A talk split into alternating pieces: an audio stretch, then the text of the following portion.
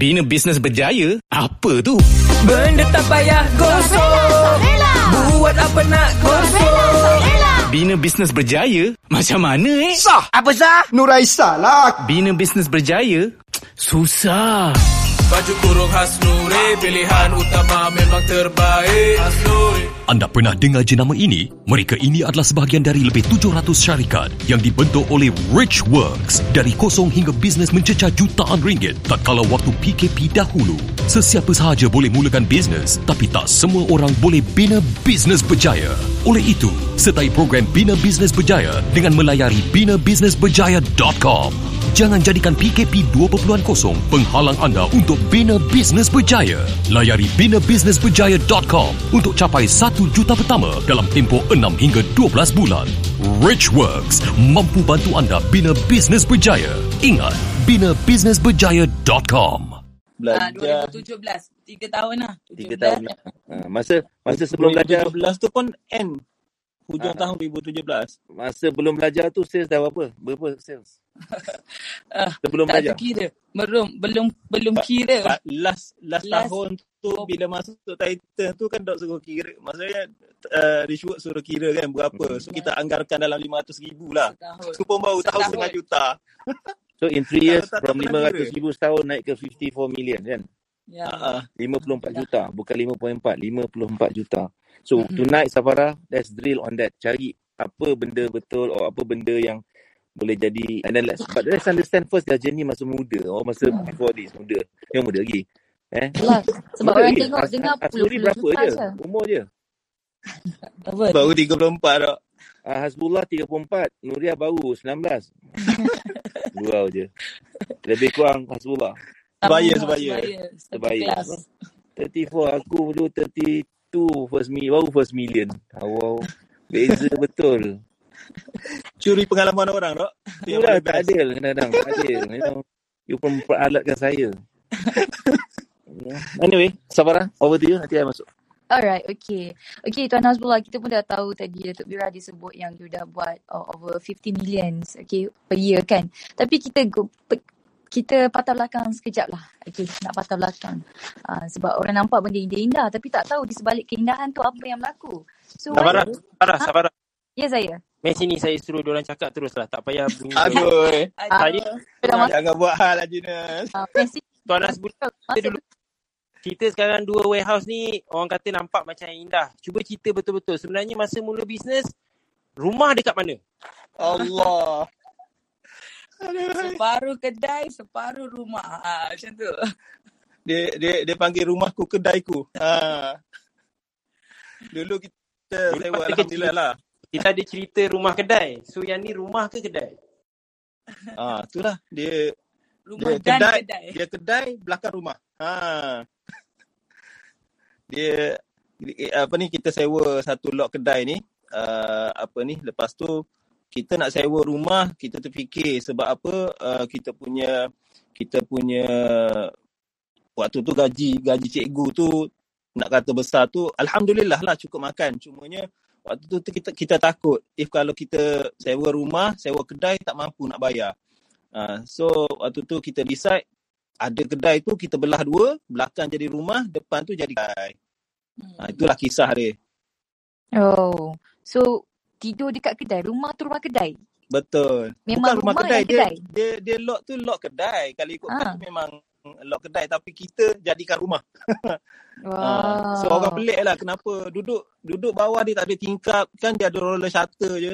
Kiri uh-huh. kanan depan, depan belakang kan. Roller shutter. Tapi kita uh, pecahkan jadi masukkan partition apa semua. Jadikan belakang tu rumah. Dan rumah tu macam bilik lah. Bukan rumah tu rumah. Tapi macam bilik lah. Dan depan tu kita belah dua dan jadikan short lot lah. Jadikan apa? Kedai. Ruangan ke butik lah.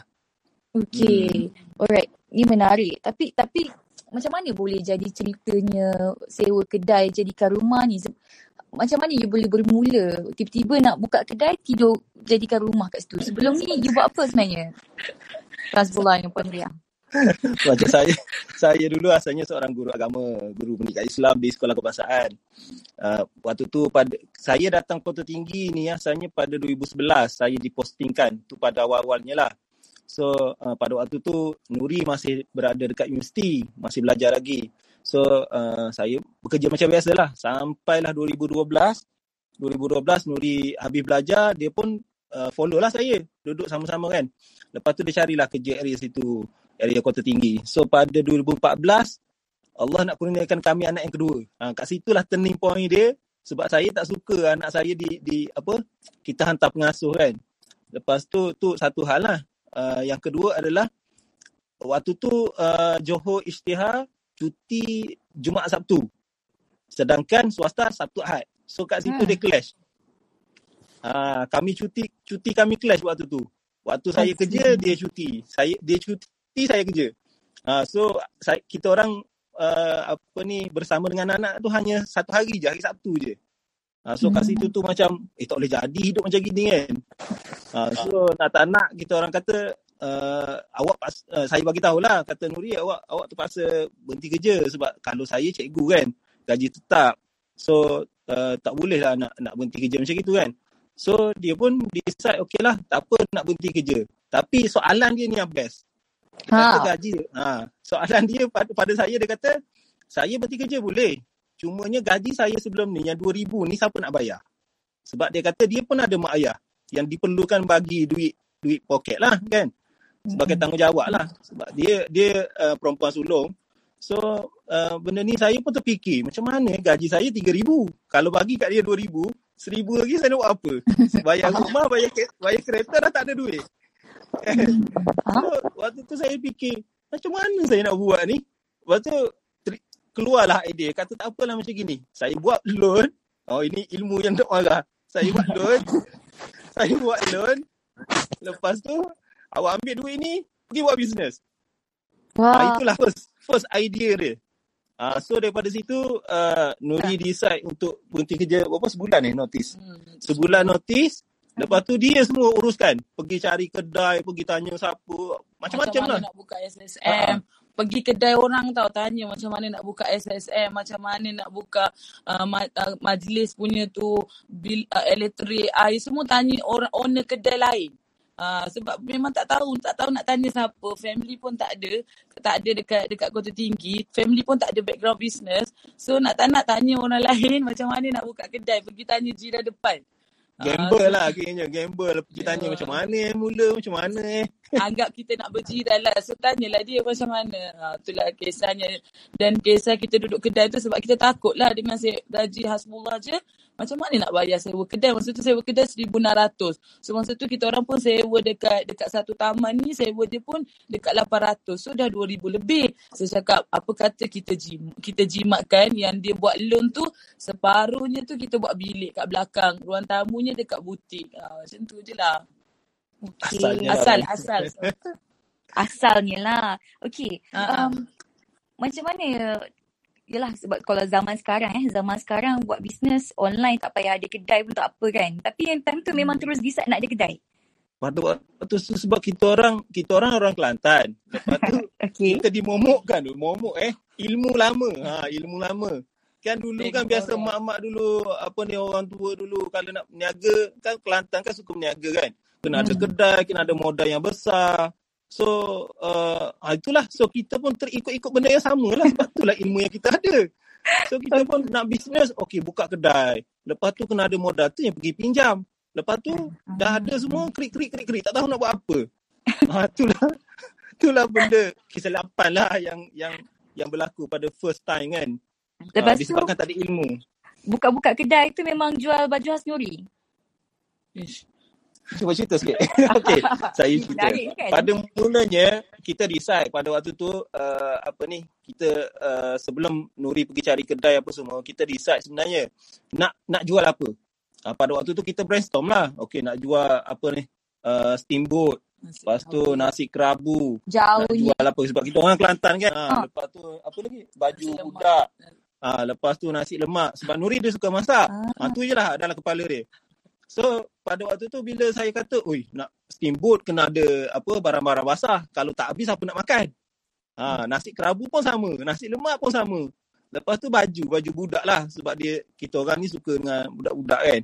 So lepas tu kita orang pun ada anak perempuan dua orang pada waktu tu. So kita decide nak nak buka kedai baju budak ni. So fikir-fikir baju budak pun kita pun tak tahu macam mana nak handle kan. Uh, so bermulalah kat situ pergi uh, pergi, pergi apa ni balik Kelantan. Kita pun seberanglah pergi Thailand. Golok. Ha, Sungai Golok tu. Langkahnya kan kita bawa duit tadi, bawa modal. Masa tu dalam dua puluh ribu, dua puluh ribu kita bawa.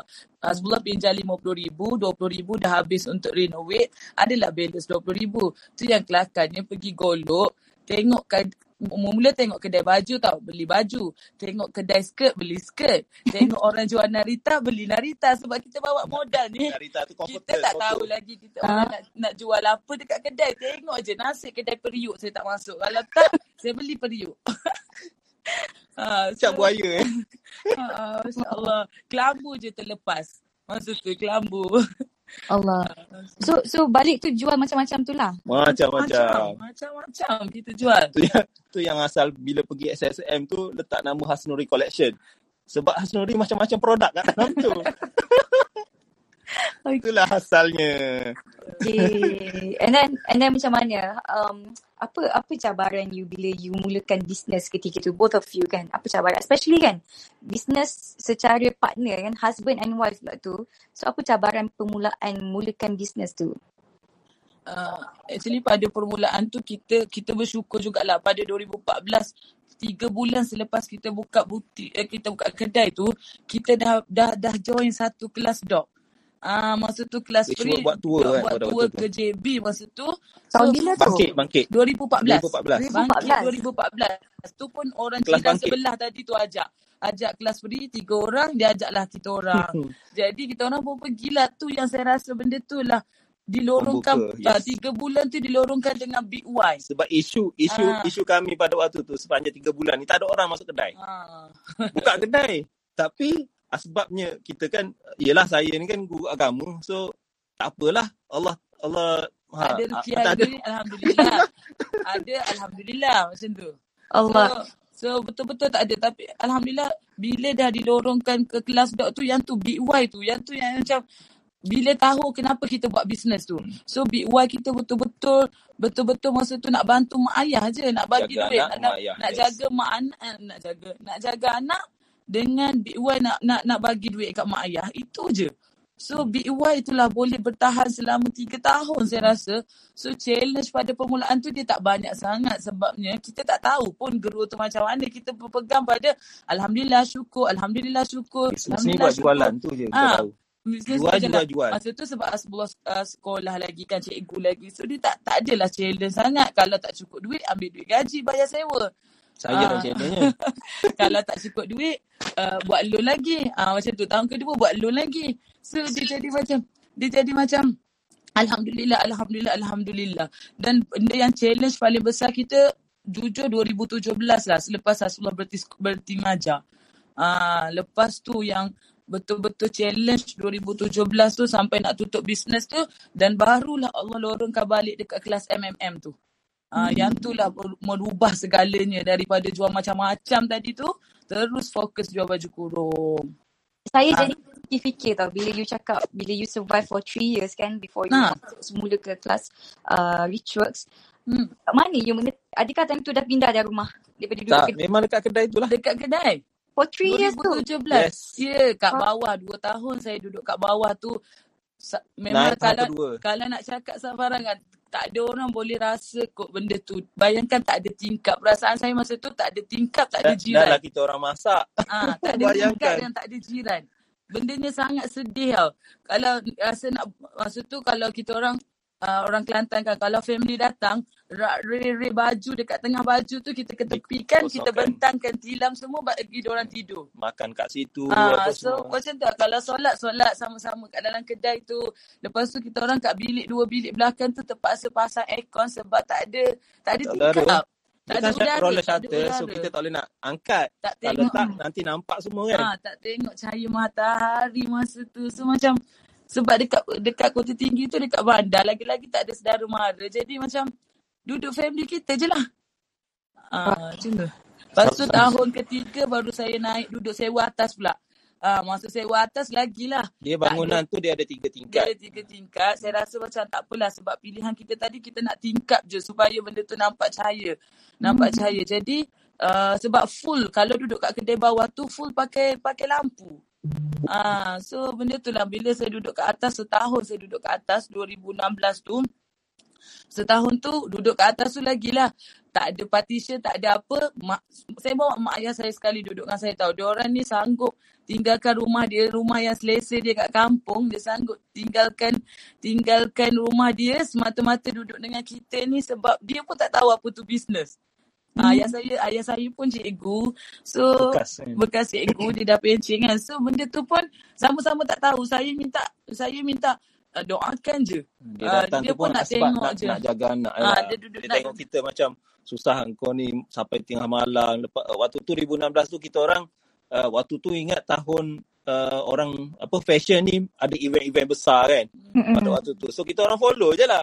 Kita ingat oh business okey kena ikut je lah. Mana-mana brand yang besar kita follow je lah kan. Mm-hmm. Uh, so waktu tu kita orang sibuk sangat. Hujung minggu je uh, mm-hmm. saya pergi event. Uh, So, hari kerja saya sekolah lah. So, hari minggu je memang kita orang tak ada dekat, dekat kedai. Kedai tu tutup, kita buka dekat event. Hmm. So, macam tu lah hari-hari apa semua. Sebab tu mak ayah datang sini untuk jaga anak lah, bantu. Sekali. Uh, tu je lah bendanya. Tapi struggle tu kita tak boleh nak bayangkan macam mana. Tak boleh nak cerita. Dia, dia tak tahu masa tu struggle apa sebab, sebab sebab kita tak tahu lagi maksud struggle tu. Sebab kita fikir Alhamdulillah, Alhamdulillah.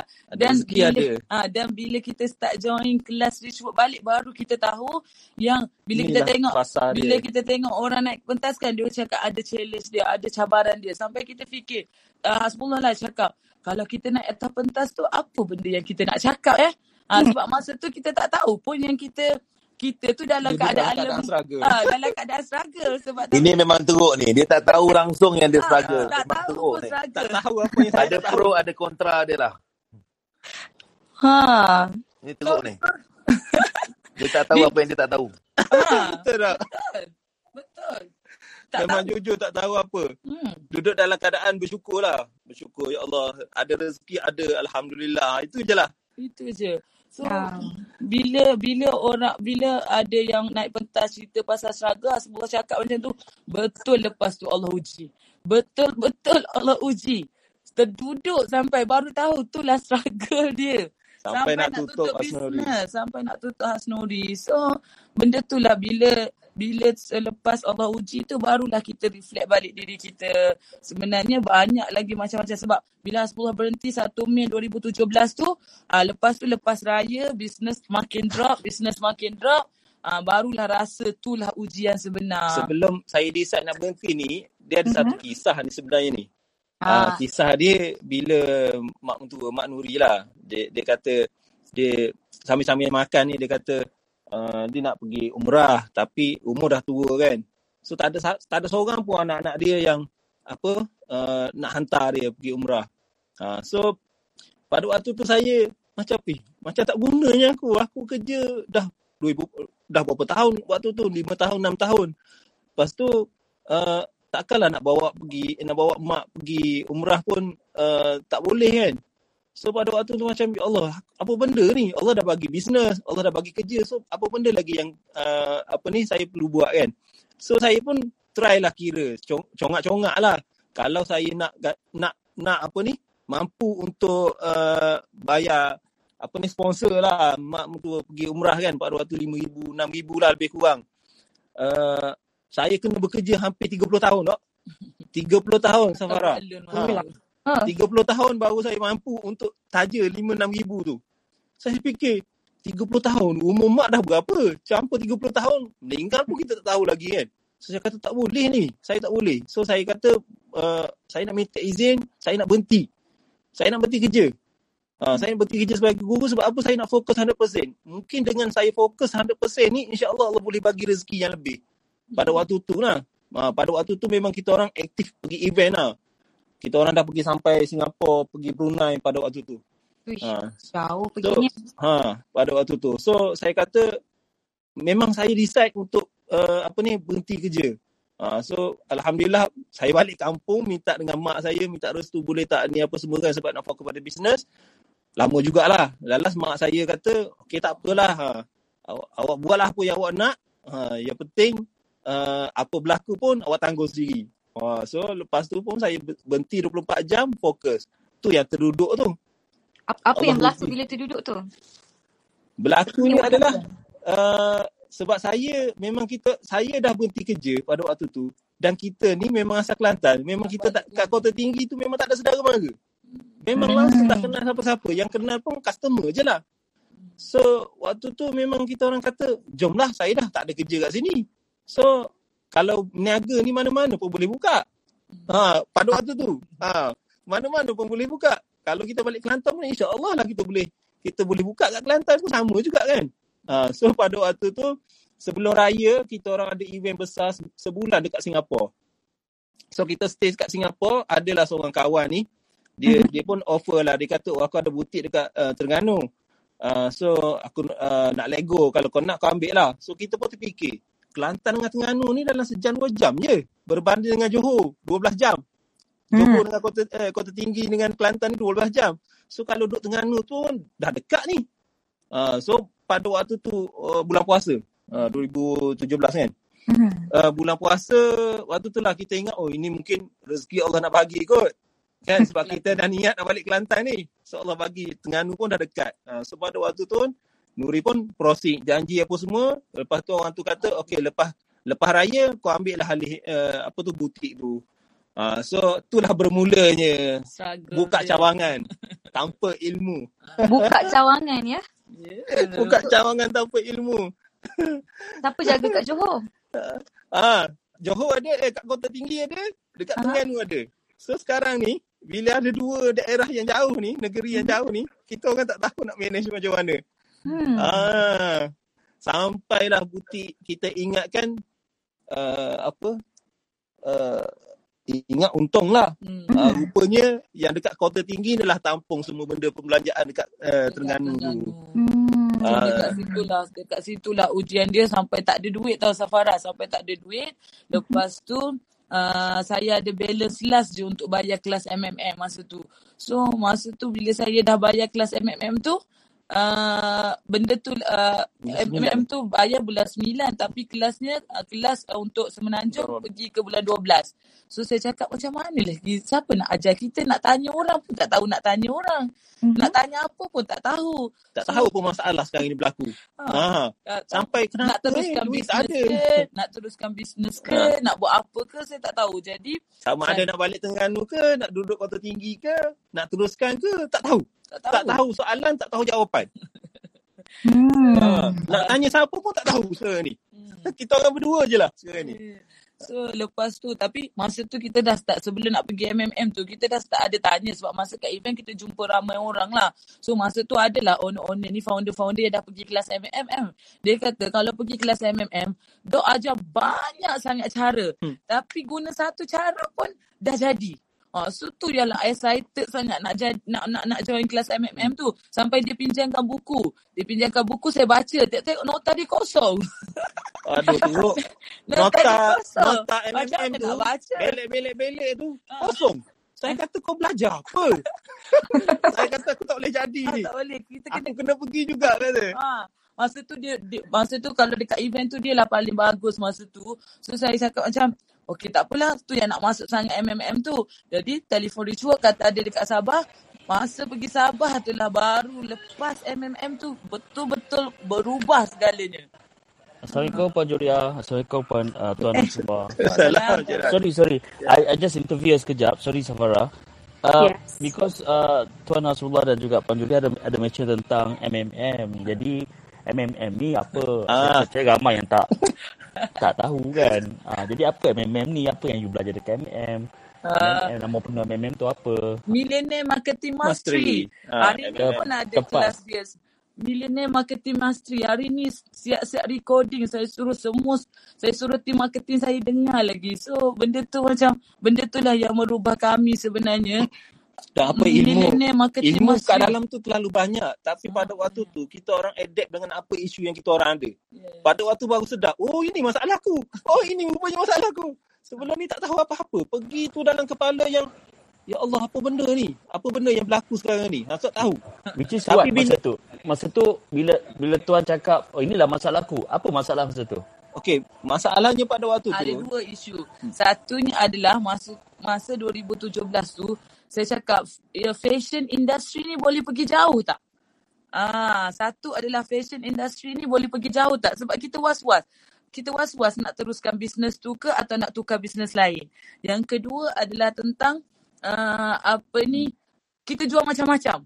Ah, dia cakap kalau jual macam-macam mana boleh mana tak capai, tak jadi pun tak capai pun satu juta, so kena fokus. Ah, so dua benda kat dalam kelas tu kat, satu benda orang jual terus naik. Ha, satu jual benda kita ni kita macam-macam kat macam kedai tu kita ada. So tak ada fokus, tak ada fokus, tak tahu, tak tahu apa benda. Apa pun. Dari mana satu nak fokus, so dari situlah, dari Millionaire Marketing Master M M M tu lah dua benda tu terjawab lah. Satu adalah bila bila adakah industri ni boleh pergi jauh, dan kita pun masa tu uh, kena buat, kena study pasal H and M dengan Zara. So kita baca betul-betul hari, hari tu juga kita baca apa tu uh, H and M jenis, bermula jenis. bila jenis tu. Zara bermula bila. Ingat dia terus bermula ada seluruh dunia, ada semua kedai. Ada, tapi dia bermula dengan sama je, satu kedai tahun pertama, tahun kedua dia grow sikit, grow sikit. Habis kita yang baru buka tiga tahun ni nak terus ada, orang kenal seluruh dunia. So memang taklah. So benda situ, ah, itulah belajar tentang trust the process tu. Aha, so trust the process. Yang kedua fokus. Benda tu lah paling besar yang kita belajar, yang kita belajar yang dah banyak, yang berubah segala-galanya lah, bermula dari situ.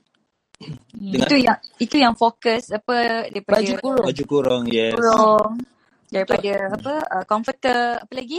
So balik daripada situ, tiba-tiba balik je terus sales naik sampai juta sebulan tak, sehari. Belum lagi. Tak ada, ha, tak dengar cerita tu sedap. Kadang kita rasa seronok je bunyi dia.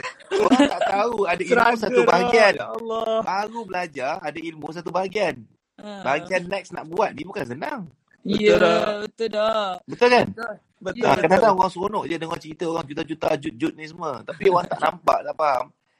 Half of the job is belajar. Half of the, the other part adalah Dada. actually not even half. Ilmu mungkin hanyalah satu bahagian ten percent je. ninety percent Betul. adalah how do you use the knowledge. Betul. Tindakan tu. Tindakan. Kan? How do you use? Macam mana you guna knowledge tu? Some Betul. people belajar banyak tapi tak guna, tak tepat, and then buang masa juga. Betul. Hmm. Kan? Betul. So, let's talk about kami. that, Safara. Let's talk about balik daripada Sabah. Okay, okay, hmm. fokus, fine. Semua orang hmm. pun cakap, aku fokus. Hmm. Tapi tak capai boleh membuat, boleh membuat juta. Yeah. Ha, let's talk about that. Ha, dia dia macam ah, ha, kita tak nak orang berimpian tapi sebenarnya dia tak berpijak di bumi yang nyata. Ha. Betul. Kan nasi berangan je. Tapi hafal pun tak ada. Ni kan maksudnya macam like okay, nanti korang pergi kelas belajar ni confirm lah capai satu juta, tapi it goes back to tindakan yang dilakukan uh, oleh uh, both uh, Tuan Hasnuri dan Puan Nuria sendiri. So apa yang you buat ketika itu sebenarnya? Safara boleh bayang tak barang kita dalam kedai tu kita pergi lelong semata-mata nak dapat modal sebelum untuk beli kain. Sebelum balik lagi dah ada isu tak? Hari, hari pertama kelas tu balik bilik bergaduh. Nak fokus Allah. apa ni? Nak fokus apa? Soalan ni nak fokus apa sekarang ni? Nak buat apa sekarang ni? Tak tahu. Esok pula pergi. Ingat dapat kepastian kan, uh, masa M M M tu kan uh, ada slot uh, soal jawab kan. So saya dengan, dengan Nuri ni, dia, kita hmm. orang ni memang seorang yang pemalu gila. Memang bukan pemalu lah, tak, tak reti nak tanya soalan. Hmm. Saya tak tahu nak tanya apa sebab dalam kepala ni tak tahu. Saya kata macam mana nak explain ni? Saya kata, so setiap hari itulah dalam keadaan yang macam ya Allah, kalau aku tak tanya memang sesat jalan ni kan. Tapi waktu hmm. tu memang memang uh, ego terlalu tinggi. Tak apalah, biarlah apa benda berlaku pun lah. Nak tanya malu. Uh, pada waktu tu lah kan dalam keadaan masalah kan. So hmm. uh, teruskanlah sampai hari keempat. Nuri dia kata uh, dah tak boleh nak buat apa dah. Dia nak tanya kat depan dah orang beratur panjang. So hmm. dia keluarlah. Waktu dia rehat uh, pergilah Booth Titan. Titan ni uh, dia jumpa siapa? Cik Esus kan? Uh, jumpa Cik Esus. Cuba cerita apa benda yang jumpa dengan Cik Esus. Cik Esus cerita apa? Jumpa Cik Esus yang tu lah. Cik Esus cakap uh, awak ingat kalau awak rasa fashion industry ni dah tutup, orang semua tak pakai baju. Ha, dia kata orang semua dah tak pakai baju. So, Dia kata pergi study, pergi study Zara dengan H and M. Ha, yang tu lah yang menjawab tu. Sebab duduk gaduh dalam dewan ni, pergilah tanya, pergilah tanya dok. Semua sepuluh tak nak bangun, saya pun tak bangun. Lah-lah saya pun tak apalah, nak tak nak saya kena ada jawapan sebelum saya balik. Sebab kalau balik tak tahu nak buat apa lagi. Lagi tak tahu nak buat apa kalau tak ada decision nak buat, tak ada keputusan yang kita nak decide. Ha, so, lepas itulah bila kita faham tu, balik tu nak jual baju budak ke, nak ha, kembali ada... balik talk tadi, yang idea tadi. Mm-hmm. Nak jual baju budak ke, nak nak buka kedai makan lagi sekali ke, ataupun ataupun uh, nak buat apa? Saya tanya Hasbullah. Sampai masa tu saya dah tak ada idea sangat sebab dia kata kalau nak jual baju ni saya kena keluar all out, maksudnya uh, kena pakai jadi baju model, tu jadi model, uh, lah, jadi model. Lagilah saya cakap saya tak nak, kalau awak nak buat benda tu awak buat, saya nak duduk rumah. Uh, ayat dia sedap ni, ayat dia ni uh. Dia kata saya ni saya ni orang perempuan kena duduk kat rumah, so awak lelaki, awak yang kena cari nafkah. Sebab dia suruh saya keluar dekat I G, dekat Facebook. Dia suruh macam, ayat dia macam suruh jadi model. Memang, ya Allah, memang tak saya cakap. Sepanjang hidup saya, dari kecil, saya memang, saya kat rumah memang saya pakai baju kurung je. Hmm. Ha, so, mana saya ada confident nak pakai skirt yang kita jual beli barang kat Kenanga tadi, beli barang tu nak pakai skirt belas, mana saya pakai? Saya cakap, mana saya pakai? Mana boleh saya nak, mana boleh saya nak, tak boleh, tak confident langsung.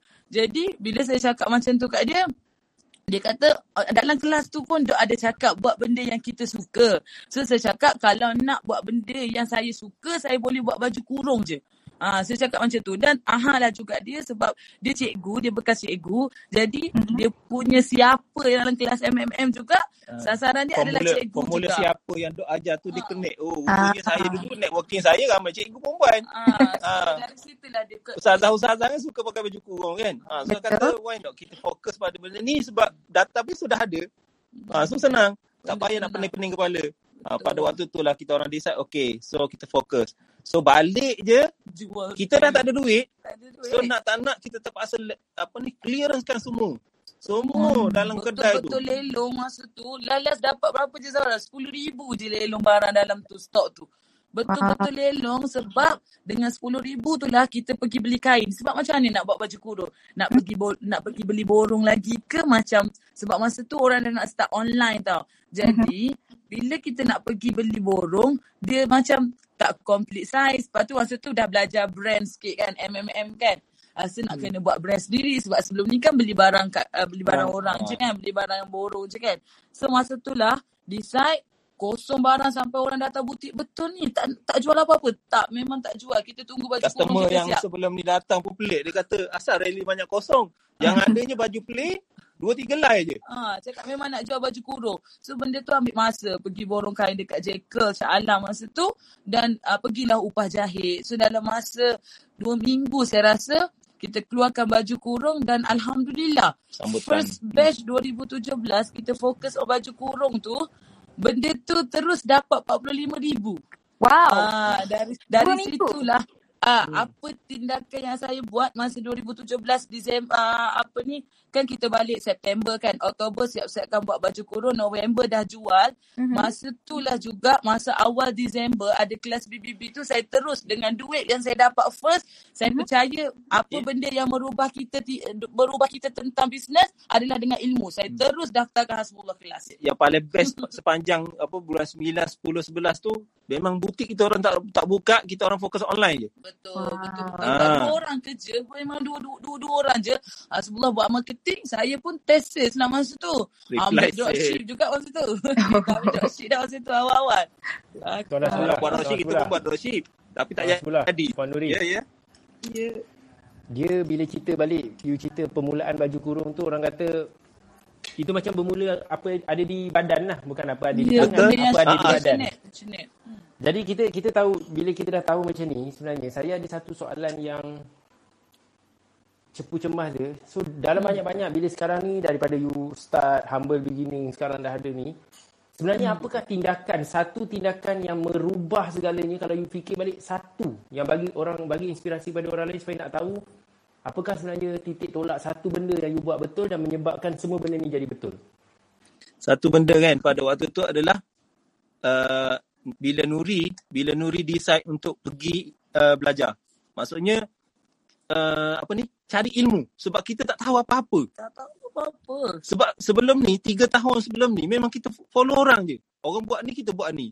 Orang buat tu kita pun buat tu. Sebab itulah saya confident daftar kan Hasbullah masuk kelas, sebab dia dari berhenti dia tak tahu apa-apa. Tuan Nas, saya bagi tahu dia dia tahu buat marketing je betul masa tu. Asyik dia sebab dia dia dia suka website, dia suka dia suka uh, online-online ni. So dia godeh godeh godeh godeh so dari situ tahu keluar duit je. Buat iklan like, dia tahu buat buat habis duit. Saya cakap saya cakap saya nak daripada sales ni nak buat benda lain. So dari first sales empat puluh lima tu saya dah cakap, tak cakap banyak. Saya memang terus daftarkan kelas ilmu sebab saya percaya ilmu je yang merubah. Betul-betul saya cakap kena dengan ilmu. Ilmu je. Saya tak boleh nak cakap apa ilmu, kena deng- kenal dengan dat- dengan Dok Datuk Wira. So benda ni lah benda yang ada orang guide lah kan. Eh. Benda yang saya tak boleh nak, kalau lah boleh bagi tahu semua orang kena belajar, kena belajar, kena ada ilmu, kena kena belajarlah. Ilmu kena... yang betul lah sebab if deng- kalau kita ilmu ni banyak. Kadang-kadang orang belajar-belajar je tapi kadang-kadang dia tak tahu benda betul. Maksudnya ilmu tu ilmu yang yang yang ada, ada rizal. Ada rizal. So pada waktu tu memang Allah bagi tu ilmu tu memang Allah bagi tunjuk jalan ah ni. So pada waktu tu memang kita orang tak fikir apa dah. Okay, just buat je. Sebab daripada dah tak ada duit, so nak buat apa lagi? Ini benda depan mata, just buat je. Tu pun buat dalam keadaan yang tak tahu apa pun. Just okay, tak apa, cikgu aku cakap macam gini, waktu tu Dok lah. Cakap macam gitu, kita follow je. Ha, apa berlaku pun kita follow je. Ha, so, itulah benda yang ilmu lah, ilmu. Bagi ilmu. Saya, ilmu dengan ilmu tu, maksudnya kita berusaha pergi buat pada waktu tu. Sabah daripada Johor, nak pergi Sabah ni jauh. So, kalaulah saya decide pada waktu tu, oh tak jadi pergi dah. Hancur rasa sendiri. Sampai sekarang ni, tak ada dah. Ha, tapi, jadi, kita bila, orang... Bila, bila pasal ilmu ni tadi, alhamdulillah, so maksudnya saya saya boleh letakkan dalam kisah Hasnuri ni tindakan betul yang titik tolak perubahan adalah pergi Sabah M M M tu. Betul? Betul. So itu yang menyebabkan domino effect lah, semua benda ni berlaku. Yes. Yes. Okay. Bina bisnes berjaya, apa tu? Benda tak payah gosok. Buat apa nak gosok. Bina bisnes berjaya? Macam mana eh? Sah! Apa sah? Nuraisah lah. Bina bisnes berjaya? Susah. Baju kurung Hasnuri, pilihan utama memang terbaik. Hasnuri. Anda pernah dengar jenama ini? Mereka ini adalah sebahagian dari lebih tujuh ratus syarikat yang dibentuk oleh Richworks dari kosong hingga bisnes mencecah jutaan ringgit tatkala waktu P K P dahulu. Sesiapa sahaja boleh mulakan bisnes, tapi tak semua orang boleh bina bisnes berjaya. Oleh itu, sertai program Bina Bisnes Berjaya dengan melayari bina bisnes berjaya dot com. Jangan jadikan P K P dua titik kosong penghalang anda untuk bina bisnes berjaya. Layari bina bisnes berjaya dot com untuk capai satu juta pertama dalam tempoh enam hingga dua belas bulan. Richworks mampu bantu anda bina bisnes berjaya. Ingat, bina bisnes berjaya dot com.